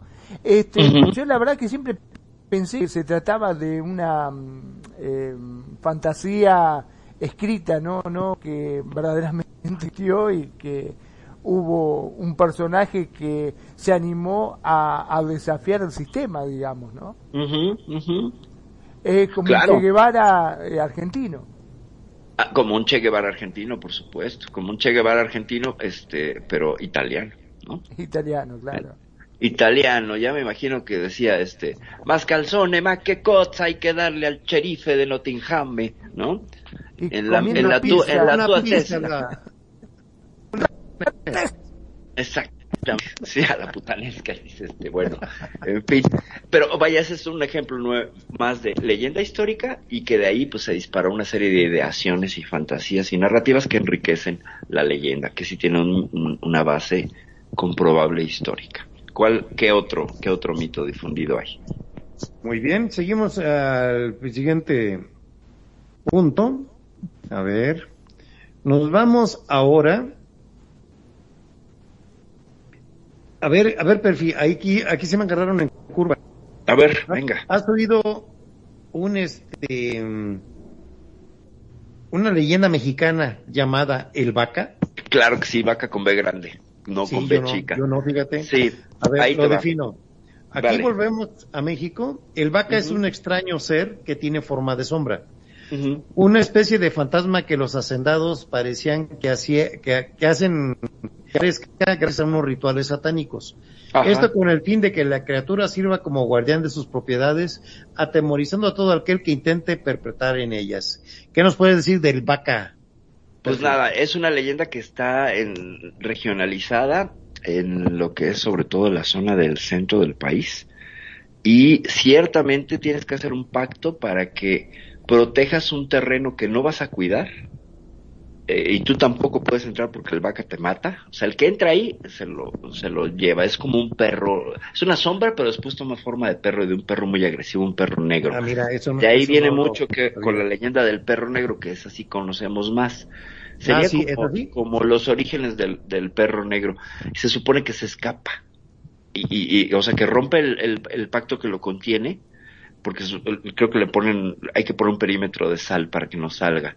Y uno de los hacendados, pues, se equivoca o le borran un pedazo del, del, de la jaula de sal energética y entonces el vaca se sale y anda deambulando pues buscando eh, no venganza sino que su naturaleza pues es matar a quien se encuentra y después se asocia pues este perro por supuesto como al perro del diablo pero sí esa leyenda del vaca yo tampoco sabía de ella hace, hasta hace pues muy poco me la encontré y lo interesante es cómo aplica hacia la avaricia de las personas, ¿no? O sea, yo tengo un terreno que no quiero que nadie se meta y entonces en lugar de contratar un guardia de seguridad, hago un pacto satánico que está más fácil, ¿verdad? Y entonces dejo un perro sombra a que lo cuide, pero que yo tampoco puedo eh, inferir en él. Y no sé, ya lo que no sé es cómo se rompe el pacto para que tú puedas después usar el terreno. De eso sí no leí, ya no encontré información. ¿Cómo ves? ¿Te, te pasa como así como el, ¿cómo se llama el, la película de la, de la moto? Eh, que, que hace ¿cuál un trato. ¿Cómo se llama? Que, que Nicolas Cage. Ah, Hellraiser. Este, sí, sí, sí, el, el, no, Hellraiser no. No, es el, el, ay, el, el Fantasma, Ghost de Rider. Ghost. Rider. Ghost Ese, Rider. Ese, Ghost. Rider. Ah, Sí, bien, sí, bien. sí, pues se parece un poco, un poco a Se ellos, parece. ¿no? Nada más. Sí, sí, como no Nicolas Cage, pero es un personaje de los cómics, ¿no? Es del universo Marvel, incluso uno de los superhéroes menos conocidos. del- Muy bien. Bueno, seguimos con el number 6. Nomás les voy a dar un dato y ustedes me dicen quién es. El top ten de los fantasmas. Top 10 de los fantasmas. Número 6. Y su nombre es Denise. Ok, el hombre lobo. Sí. Venga. Su nombre Así, es de... co- así como la leyenda del monstruo de Long, Long Ness, Ajá. El hombre el hombre es una, es una de las historias más conocidas a nivel mundial. Este personaje no solo ha servido para narrar cuentos, sino que también lo hemos visto en varias producciones cinematográficas. La leyenda dice que un hombre a fines del siglo XIX, con licantropía, mató a 17 personas cuando, eh, 17 personas. Cuando se le preguntó bienes, reveló que él se transformaba por las noches en lobo. Ajá. Y esto le generaba una necesidad imperante de asesinar. Ya lo de la luna llena, yo creo que ya es una. Manuel se llama, Manuel, ¿cómo se llama? Manuel, Manuel, Manuel. No me acuerdo. Este, sí, como no, es un caso interesantísimo porque está documentado y andaba de pueblo en pueblo matando, claro que sí. Ahorita te digo cómo se llama. Pero si tienes el dato, por favor, compártelo. Sí, sí, cómo no. Adelante, mi estimado Magno, ¿qué sabe usted del hombre lobo? que era muy peludo y tenía garrapata. Y tenía pulga. Sí, hay que sí, sí. echarle a y hay que rasurar. Comía Dog Chow, claro. Claro, sí, sí, yo le... Le- sí, Cuando me quiso comer le dije, no querés purina do chau, mirá lo que es este paquete. Y, y ahí lo pude convencer y zafé. Es más, le compré una Exacto. pipeta y me dijo, ahora te voy a defender por ser bueno Exacto. Conmigo. Sí. Magno Porque me quitaste las pulgas, exactamente. Exactamente. Sí, y Justamente, bueno, bueno, después de que lo agarré yo, quedó hecho un hombre de pocas pulgas. Así nomás te digo. Lo pasaste como las vacas ahí en la, en la limpiadora. Exacto, es correcto. Bueno, con, con las leyendas del hombre lobo, pues bueno, el hombre lobo lo podemos rastrear hasta los tiempos de los griegos, ¿eh?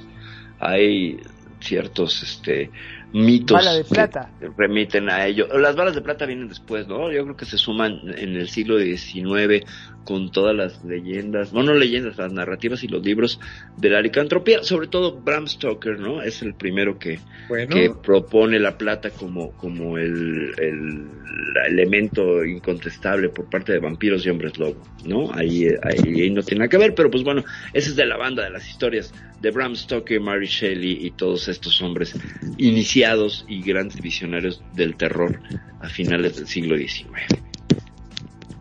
Yo sabía bien. que los vampiros era con una estaca en el corazón y a los hombres lobos con una bala de plata, supuestamente. Eh, sí, aunque hay otras formas de matar a los vampiros, hay que cortarles la cabeza o acostarlos boca abajo para que no se levanten y hay una mejor este ¿Y si le manera sacan y los más? No, porque les vuelven a crecer. Dice, dice nuestra querida Kenya que el hombre lobo se llama Manuel Bianco español. Muchas gracias por el dato. Gracias, gracias. Con los vampiros había una tradición, no sé si húngara muy interesante, les comparto el dato porque es muy interesante. Con semillas de semola o cualquier semilla, lo enterrabas y le ponías las semillas. Y parece que los vampiros no pueden evitar contar las semillas. Entonces tú enterrabas al vampiro y como estaba en la oscuridad perdía siempre la cuenta y se la pasaba la eternidad contando las semillas. Era una terapia ocupacional para evitar que el vampiro o el strigoy o el no muerto se saliera. Es, me parece a mí fantástica, me parece a mí, pero genial. O sea, échale unas Eso- semillas, ahora sí, échale semilla a la maraca para que suene. eso, eso me sonó que como cuando va el cien pies al parque a bolearse los zapatos. Ándale, sí, justamente, justamente. Nos dice, nos dice mi sobrina, mi sobrina Andrea, que el hombre lobo tiene que ver con los nahuales. Sí, tiene que ver mucho con los nahuales y ahora con estas narrativas que están tan de moda de los wendigos o de los skinwalkers. Los wendigos. que serían eh, la versión Ah, nativoamericana de, de la parte de la Iberoamérica eh, que narra este este ser que transforma en diferentes versiones, ¿no? En Sí, los México vampiros es el nahual, en, en Estados Unidos es el skinwalker. Ajá, es correcto. Están pasando en History Channel un programa muy completo mm, semanalmente de esa zona del Skinwalker. Llegaron todas, rancho. hasta la, la NASA ya está metida ahí viendo qué pasa y sí han encontrado un montón de anomalías, ¿eh? Sí, pues de hecho, Pero es- no han encontrado nada. Anomalías un montón. Pero nada, nada comprobable. Ciertamente Nada nos dice por acá mi sobrina Andrea que los vampiros tenían un trastorno obsesivo compulsivo. Pues ciertamente sí traen un trastorno obsesivo compulsivo y eso me da la idea de que podríamos hacer un análisis psicológico y desde el DSM-4 que generaría toda esta suerte de diagnóstico de los trastornos mentales de todos los seres como por ejemplo el doctor Frankenstein, ¿no? ¿Cuál era su necesidad de utilizar muertos para crear vida? ¿No? O sea, en sí la premisa está equivocada, pero pues bueno, se- en teoría en el cuento de Mary Shelley lo logra, pero tiene que ver también con las leyendas de los golems eh, judíos y es también súper interesante cómo crear eso. ¿Con qué otra leyenda seguimos? Bueno, antes Perdón, que nada no, les mando un cariño. El cuento. Crepúsculo, eh, el, la serie está Crepúsculo. Este. ¿no, ¿No fue un poco que deformó toda esta historia? Porque antes los vampiros Bueno. y los hombres lobos Hacemos un stop para meternos. Magnum, nos metemos ahora con las leyendas siguientes de vampiros. Vamos a ir con Drácula, pero este antes nos mandan un cariñoso Au Andol. Ah, qué maravilla. Muchas por el gracias aullido. por el au- Gracias por Yo el voy a aullido. aullar también. Yo aullaremos a la luna, ¿cómo no? La luna Ok. llena sobre este sim ha transformado en lobo a perfil. A Deni- a- a per- es Denise. bueno, Es de es la- esa es la unión. Ok. Magnum ni Kenya rima, ni rima perfil, por eso lo dije, no es Exacto. cediéndome. Bueno, ahí vamos a hablar de Drácula. Venga. Drácula, tenemos la información que en Histórica. Rumania, en Rumania, este, había un reinado, obviamente gobernado por un personaje, un emperador llamado Vlad Tepes. Correcto.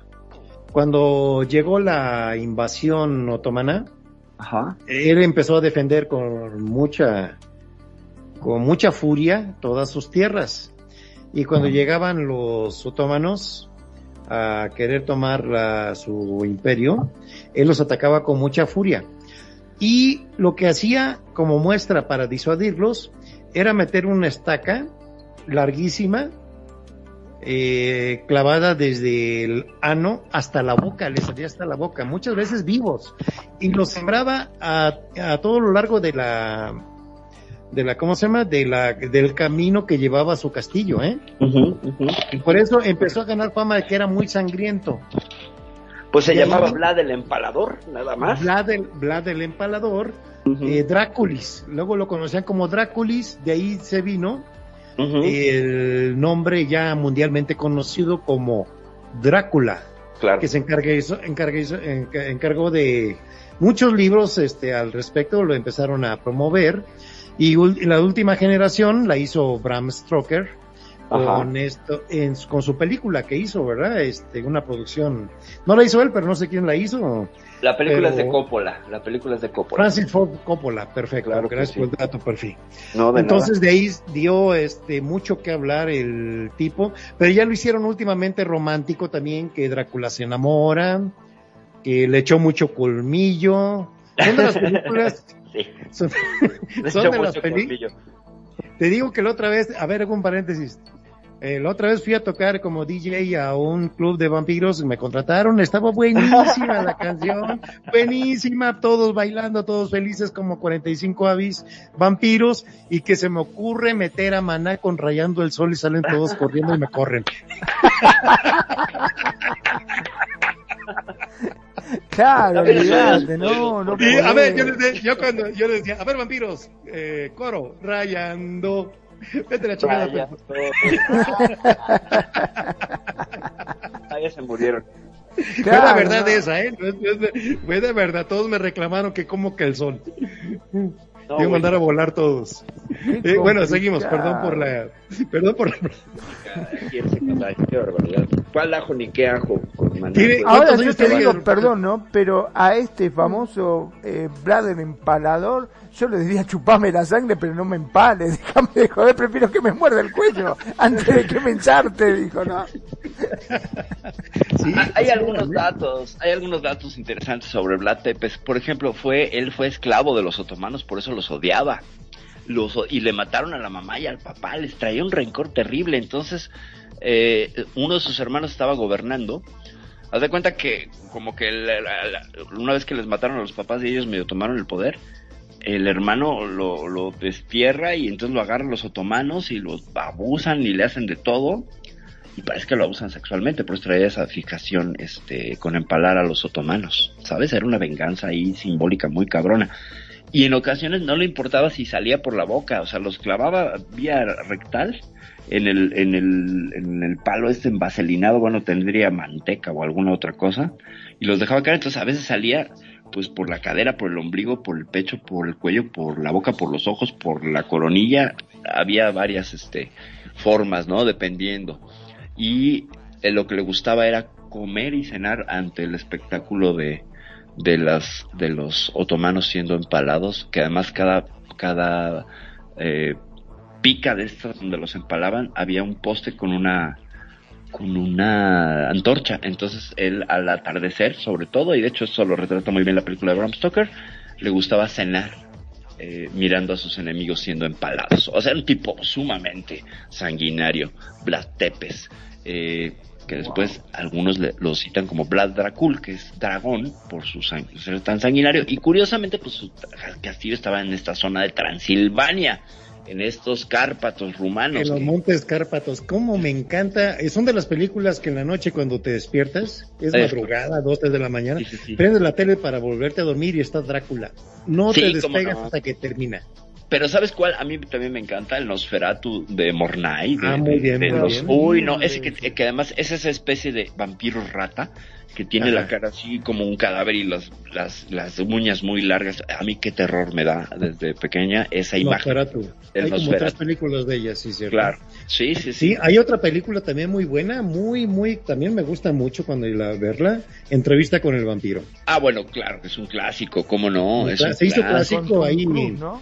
Brad Pitt y ¿cómo se llama? Tom, Tom Cruise. Tam- Brad Pitt, Tom Cruise, sí, cómo no. O sea, pues dos guaperas, ¿no? Haciéndolas de vampiros y luego ahí como bisexualeándose y Ahí flexiándose. luego llega todavía Antonio Banderas. Además, también ahí a hacer. Banderas. este, Ahí nomás faltó Magnum, Perfi, Preto. Ya con Andaban ahí, andaban ahí Estábamos todos, estábamos Andaban todos. ahí No, no, no, no, nosotros somos serios. ¿Cómo no? Bueno, yo sí me hubiera dejado, ¿cómo no? Qué barbaridad, imagínate. Eh, eh, llega- llega- Ahora, perdón, ¿no? Llegas a ¿Quién la hace fiesta de de los Draculeo? ¿El, el No, preto? hombre, a mí que me No, draculé. yo, hay no, yo, yo soy el que, yo soy el que exorciza. Ya no me Ah, metan en eso. Exacto. Sí, los, los- nos dice por acá mi sobrina, mi sobrina Andrea, que los libros de Anne Rice, sí, por supuesto, Anne Rice que se hizo súper mega famosa. Y hay un libro que nadie conoce de Anne Rice que se llama eh, Directo al Paraíso, que es un libro que escribió bajo otro seudónimo sobre BDSM, que es una maravilla, ¿eh? Es una verdadera maravilla. Yo creo que mejor que entrevista al vampiro Wow. pero no se hizo tan popular. Para la gente que aquí en Second Life hay mucha y participa de la comunidad BDSM, es un libro súper recomendable. De verdad es que narra las cosas. Creo que después de Historia de O sería un hito dentro de la literatura de esa, de esa lifestyle, que no tiene que ver mucho, pero bueno, es un dato de Anne Rice que nadie suele compartir. Todo el mundo habla de, de, de la Bella Durmiente también, nos dice por acá. Sí, claro. La Bella Durmiente, pues sí es un asunto de BDSM, claro, tiene que ver. Ya no hablemos de Blancanieves, pero ¿qué otro mito, este, o quieres Ok. ahondar en la figura del vampiro? Eh, va- vamos a con los demás y si es necesario regresamos con los vampiros, que está, hay Venga. mucha información del vampiro. A ver, a ver, es que hay unos mitos que aquí en serio que yo no he oído, pero ah, es interesante saberlos. Hay otro que se llama el holandés errante. Ah, claro que sí. Ah, Hendrik van der Decken, tipo Ajá. Sparrow. Era un capitán holandés que en uno de sus viajes en barco en rumbo, rumbo a la India, ahí supo sobrevivir a una fuerte tormenta, lo que habría provocado la ira de Dios, quien lo, con- lo castigó condenándolo a vagar indefinidamente por el océano. La leyenda narra que este personaje aparece siempre a medianoche junto a otras ma- almas en pena, en presencia de aguas del océano, y este pasa a ser un mal augurio para los capitanes que logran verlo en su barco. Adelante. ¿Cómo ves? ¿Has oído algo antes así de, eh, de esta leyenda, Magnum? Ah, sí, yo te digo, con este, me he visto eh, todo lo que tenga que ver con Jack Sparrow y el Perla Negra, y ahí estaba el holandés Ah, mira. Claro. Ah, ¿sí? El claro, ¿Me el holandés estaba. Sí, sí, sí, estaba y de hecho este, estaba muy bien caracterizado porque em, tenía como un pulpo en la cara, era como que tantos años metidos ahí en el agua, ¿no? Eh, formaron a ser parte de- del mar. Muchos se camuflajeaban.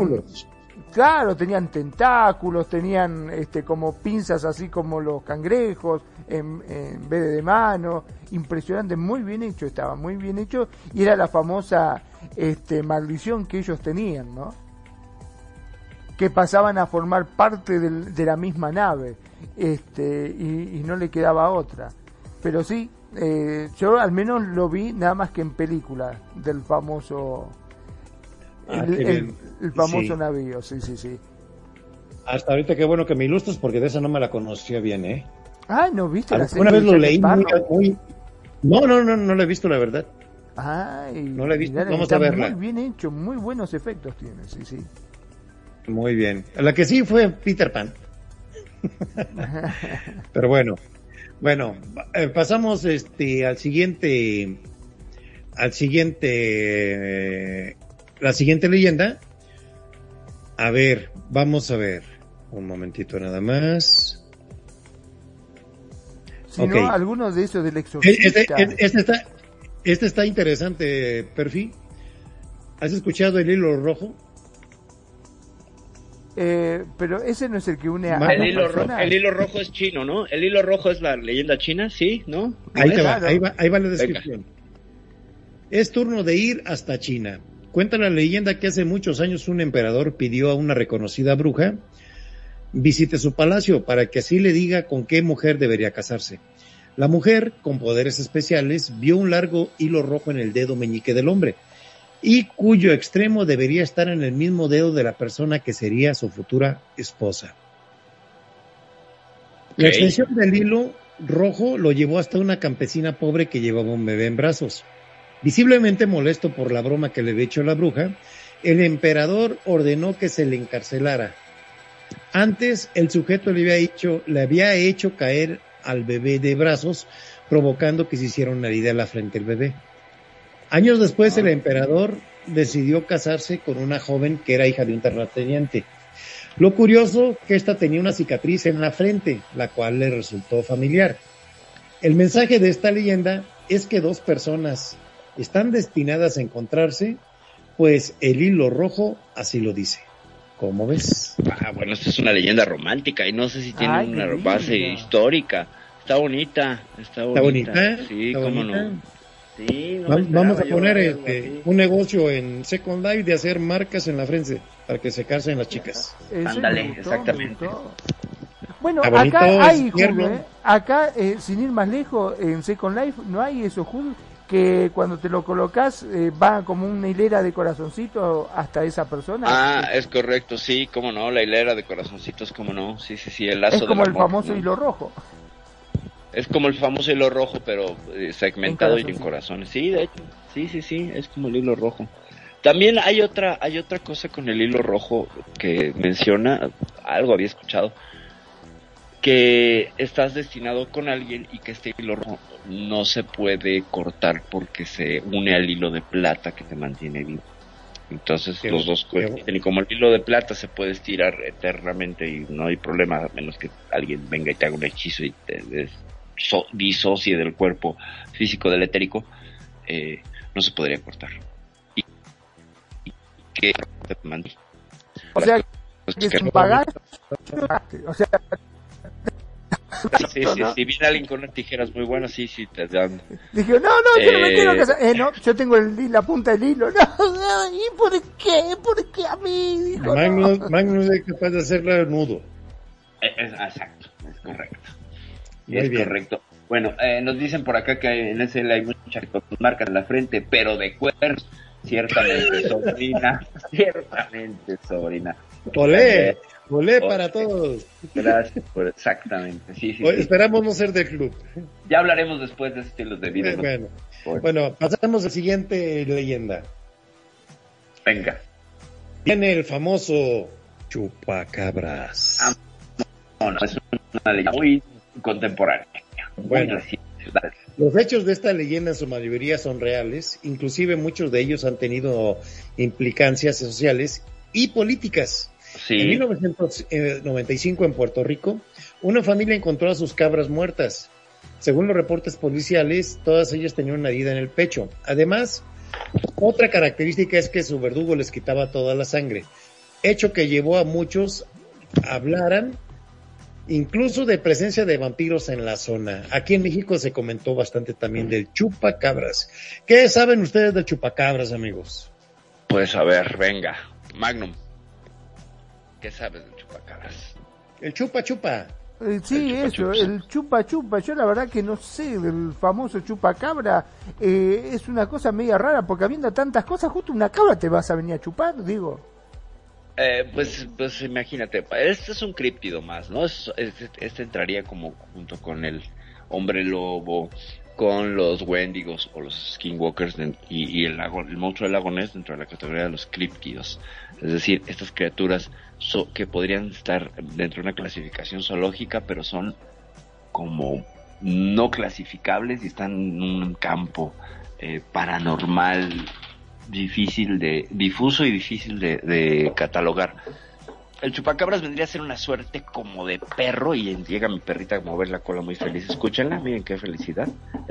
Y creo que es fan del chupacabras. sí, sí. Bueno, exacto. Eh, es una suerte como de alienígena porque lo asocian con mucha presencia de luces. Y trataría de explicar todos los fenómenos de, de secuestro de ganado que en muchos lados ha eh, mostrado eh, evidencia que se puede comprobar de ganado que es desecado, es decir, le sacan la sangre y regresan el cuerpo y no se sabe quién es, quién estaría haciendo esas cosas. Y entonces en Puerto Rico, pues surge primero que eran cabras, ya no eran vacas, ¿no? Le cambiaron al menú. Y de ahí pues se desató toda una serie de, de avistamientos con con evidencia, con, con, con residuos del avistamiento. Es decir, mm, difer- a diferencia de todos los demás que hemos visto aquí, aparece la evidencia y desde ahí se construye el mito. Primero aparece el cuerpo sin sangre y entonces construyo al, al culpable. Y eso es bien interesante, no sé, Preto, cómo ves eso. ¿Tiene algo que ver con Eh, los animales faenados, esos que aparecían Adelante. en los campos? Que estaban como cortados así con láser, que pensaban que eran de los extraterrestres. Es correcto. Sí, tiene que ver con eso. Es un, está relacionado con una explicación del fenómeno de abducción, pero de ganado, ¿no? O sea, a diferencia de con los seres humanos que pues, se los llevan y hacen experimentos, acá pues parece que nada más le sacan la sangre. Algo ha de tener la sangre de, de vaca que hace que, que sean tan, y de cabra, ¿no? Que sean tan, tan buscadas y, y deseadas. Pero si hay evidencia histórica, hemerográfica de las vacas sin sangre, ¿no? Y los, las puras pieles y los huesos. Y no tenemos tecnología a la fecha que pueda realizar ese drenado o esa extracción de sangre de manera tan precisa, porque aparecen como si no tuvieran una sola gota de sangre, con cortes muy pequeños. Entonces, a mí siempre me ha llamado mucho la atención, porque pues parece que es real. ¿Qué demonios está haciendo ese tipo de, de, de intervenciones, no? O sea, ¿qué grupo humano entonces estaría haciendo eso? Yo nunca he escuchado que digan, ay, son satánicos que le sacan la sangre a las cabras para pintarse en las noches y bailar al ritmo de Iron Maiden. Pues no. Bueno, no sé tú, pero- con respecto a eso, a mí lo que siempre me llamó la atención era que cuando al menos pasaban las noticias, ¿no? Este, a lo que le llamaba la atención a los científicos inclusive, es que cuando se encontraba este tipo de rastros, o sea, los animales así sin sangre y todo, Viste que normalmente en el campo, cuando se muere algún animal, automáticamente aparecen perros, lobos, este, pájaros que se lo comen, hasta hormigas. Bueno, en este caso no aparecía ningún bicho que se le acercara. Es correcto, no se acercan, no hay, eh, no hay, no hay este presencia de insectos necrófagos. Y eso es Exacto. muy raro, súper raro. Muy bien, muy buen, muy buen apunte. Entonces vamos a pasar a ver, esta está media, la debe de conocer Nani, lástima que no está aquí. La leyenda de Mojana. Mojana. Ok, En Colombia esta leyenda es bastante popular, se trata de una mujer de baja estatura que rapta niños que se acercan donde ella vive, que es una casa de piedra bajo el agua. Su físico es de piel blanca y cabellos largos de color dorado. Dicen que para proteger a los niños de la mojana es preciso atarlos con un cordón. oh, no me la sabía. No, Tampoco. no tenía, no tenía yo eh, referencia a la mojana. No, no, no. Sí es de Colombia. de Colombia. Wow. Ok, este, este es el, el top que tenemos de, de, la- de las 10 este, Leyendas. leyendas. Si, quere- si podemos resumir lo que quieran aportar de cada una eh, de estas leyendas o citar otra, adelante amigos. A mí siempre me llamó la atención el tema del exorcista. Venga. ¿Ustedes no, no les llama la atención el hecho de que una, una entidad supuestamente puede poseerla? Ustedes vieron la película del exorcista, ¿no? Este, A mí nada ¿Qué? más cuando volteo la cabeza y me da por comer guacamole es cuando me acuerdo del exorcista. Es correcto, exacto. O sea, a, a mí me parece que, que- que es interesante el fenómeno de los exorcismos, sin embargo, como un plan de Satanás para controlar el mundo, pues está muy malo, ¿no? Porque lo expulsan, eh, acaba con el recipiente, lo agota, no sé, me parece que es mala estratega Satanás y no lo creo yo tan mala estratega de existir. Entonces, mm, siempre me llama la atención que, que el- como este eh, trasfondo de aterrorizar a la gente, la ganancia es muy poca para todo el esfuerzo que, que llevan estas entidades que según son muchas y que te poseen y todo. ¿no? Yo creo que tiene que haber una... ¿Te imaginas que Satanás tuviera esposa, se llamara Satanasa? Satanasa, satenaza, exactamente. Una área de sartenazos, ciertamente, ¿no? Pero sí, me parece a mí que a nivel estratégico, táctico, está muy mala esa, esa, esa práctica por parte de Satanás y es tan poderoso. ¿Por qué tienen que hacer este tipo de estupideces? Ah, Digo yo, digo yo. Pero sí, ciertamente hay mucha literatura y bueno, hasta el Vaticano entrena exorcistas. Y desgraciadamente siempre acaban mal la gente que es poseída eh, el caso como de, el- el- de esta chica alemana, eh, Rose, Anne Rose. Anne Rose. ah, el famoso acabaron caso, sí. ella, sí. los exorcistas, ¿no? El supues- la supuesta entidad, ¿no? Entonces sí me llama mucho, mucho la atención, pero como plan está muy malo, ¿no? Entonces no me cuadra. Para Ahora, hay una serie por ahí que han sacado muy últimamente de varias películas del Insidious. Ok, ahí sí no sé qué es. Eh, sí, es un, también una posesión de un espíritu, pero ya, ya van como tres, este, cuatro películas que pasan, eh, donde las posesiones pasan a ser ya algo histórico. Tanto así de que tiene mucho de verdad porque la iglesia tiene su equipo de exorcistas. ¿Sí? Hay unas este, mm, posesiones muy inventadas, como un libro documentado que se llama El Ente. No sé si lo recuerden, Magnum, Perfi. ¿Qué nos pueden decir del Eh, no, no sé si el ente es el caso de esta chica que tenía visitas sexuales por parte de una Así entidad, es. ¿no? Paranormal, una chica de California, que incluso lo mencionamos hace dos, tres programas, ¿no? Sí, sí, sí. Pero aquí, pero aquí era, era un, era un sucubo, ¿no? Este, En su cubo, no, es un, un espíritu único, sexual. Porque es sí, porque es masculino, ciertamente. Incubus, a ver, incubus es masculino. Masculino, ajá, y sucubo. Uh, sucubus es eh, Sucubus. este Magnum, ¿no quieres una sucubus tonight? No sé si me va a dar el cuero para mantenerla. La verdad es esa, le, le tengo miedo, viste, de que no, no, no, vamos, vamos, a ponerse la pila, llegar, vamos. mira, te va a llegar con cuernitos, con pedales, con, todo, con todo. Claro. Va a llevar todo ese equipamiento y es BDSM, ya nos dijo. Ah, muy Especial bien. para Magnum. Upa, la, la. No, no, lo que pasa es que tendría que, necesito un poco de entrenamiento, viste, estoy fuera de estado ya. Necesitas training, no pay, no pay. Claro, exacto, Así sí, como- sí, sí. Me dice, no, no, no, dejate de este- joder, dale, dale. No, no, por favor. Yo que te quería convencer, hombre. Ah, no, no, sí, a mí me en- encantaría, en pero ese- no, ya me veo, dice, no, deja, voy a buscar otro. dice Este no me sirve, este no me sirve. Mejor se va a es- una FK y ya. Es correcto. Ándale. Bueno, en este caso de las posesiones, las posesiones, ¿verdad? Ujú. Eh, qué buena película, ya le habíamos comentado también alguna vez, la de Constantín.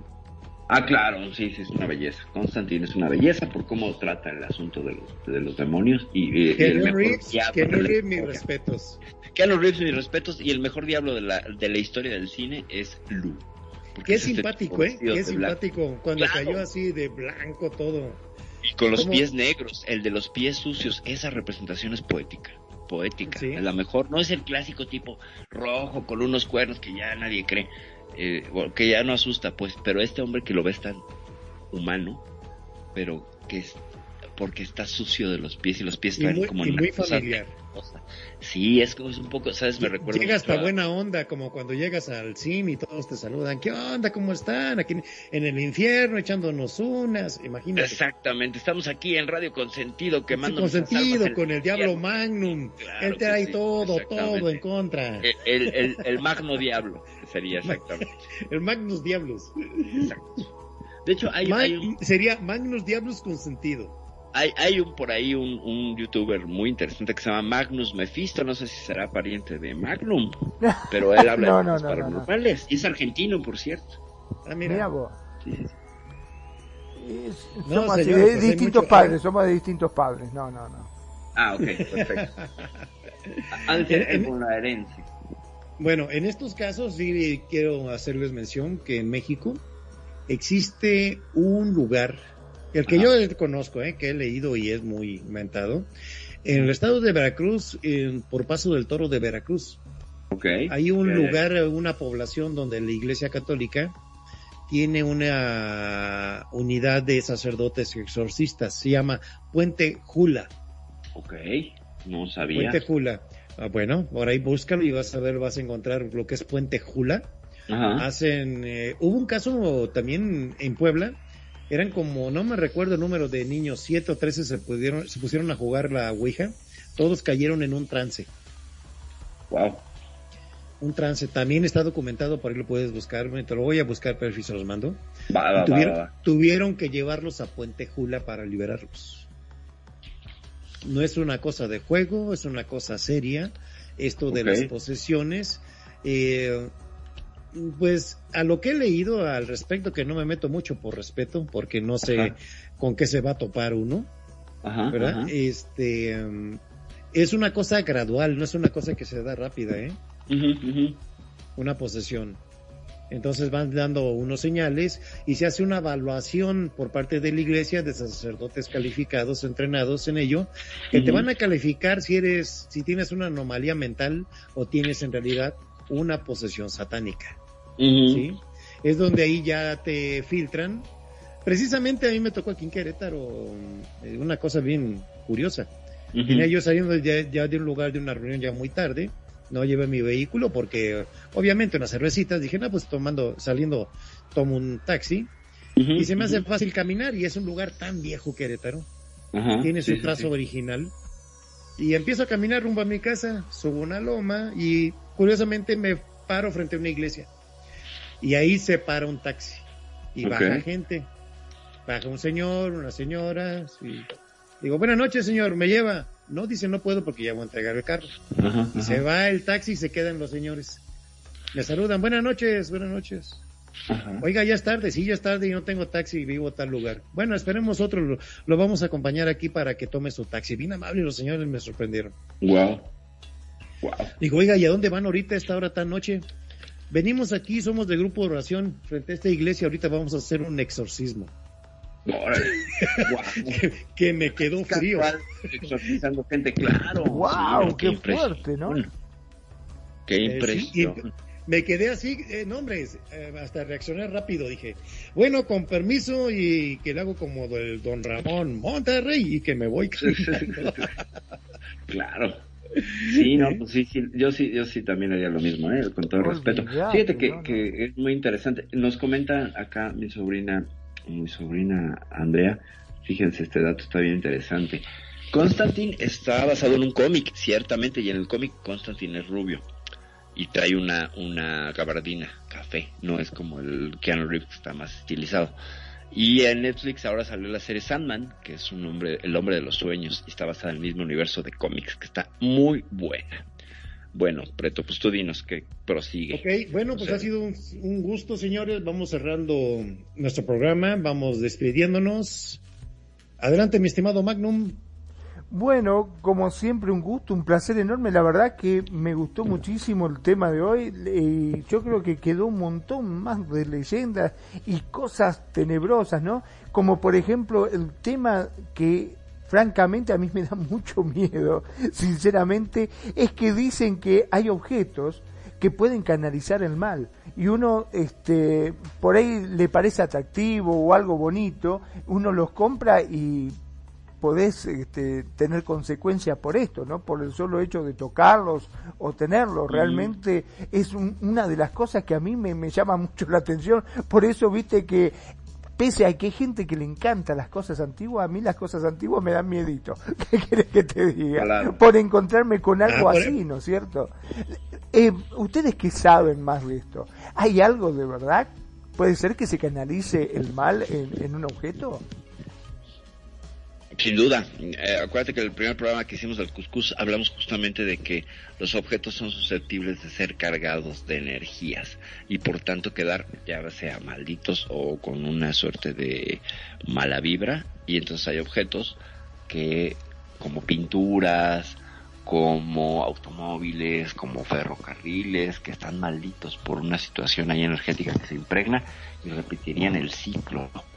Sí, los objetos en teoría se pueden cargar con esa energía. De ahí está el caso de Chucky. Chucky es un objeto y bueno, es película, pero pues se supone que tiene un fundamento que puede ser un ritual para meter un alma en un muñeco. Y pues puedes ver YouTube plagado de muñecos y de cosas y espejos y así, como dice mi sobrina Andrea, ciertamente. Preto, ¿qué puedes apuntar al respecto?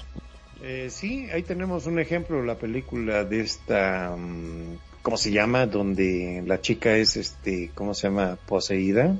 Agarró un objeto de su mamá que fue a Brasil Ajá, ajá. Y tuvo la posesión ah, este, de, un padre. Estigma. Estigma, exactamente. Gracias por la ayuda, Magnum. Sí, este, ahí es un ejemplo. Sí. Y sí puede un objeto eh, que una, una persona fallecida que haya tenido mucho afecto ese ah vamos con el duende de Leprechaun sus monedas ah claro los Leprechaun los Leprechaun los sí, ¿sí? sí sí sí las monedas al final del arco iris, ¿cómo no? Así es. Adelante, Perfil. Pues nada, llevo ya aprovechando para despedirme, pues hemos, hemos dado una vuelta rapidísima sobre las leyendas, nos faltó revisar los mitos, yo creo que tendremos que hacer todo un programa acerca de los mitos porque se diferencian de las leyendas por muchas cosas. Los mitos podríamos explorarlos de formas cosmogónicas, teogónicas, antropológicas, etiológicas y morales y nos faltó todo eso. Pero bueno, las leyendas, todos conocemos una y el tema es que a veces están basadas en hechos reales y eso es lo que da miedito. Muchas gracias, soy Perfidia Vela, ya me voy, les dejo que se despidan. Gracias, bye. Amigos, ha sido todo un placer. Su amigo Pretoriano Chrome les da las gracias por este bonito programa que tuvimos de leyenda. Muchas gracias, Magnum. Muchas gracias, Perfi. Y muy buenas noches. Nos vemos en Cuscus número 35 el próximo martes. Hasta la vista, amigos. Buenas noches.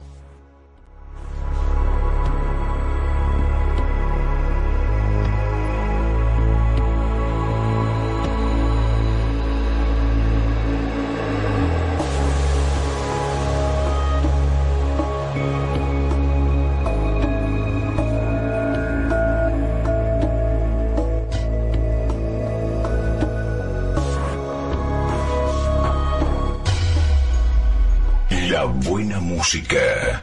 Solo la puedes escuchar por aquí. Radio Consentido, consintiendo tus oídos. Tu mejor opción en radio por Second Life.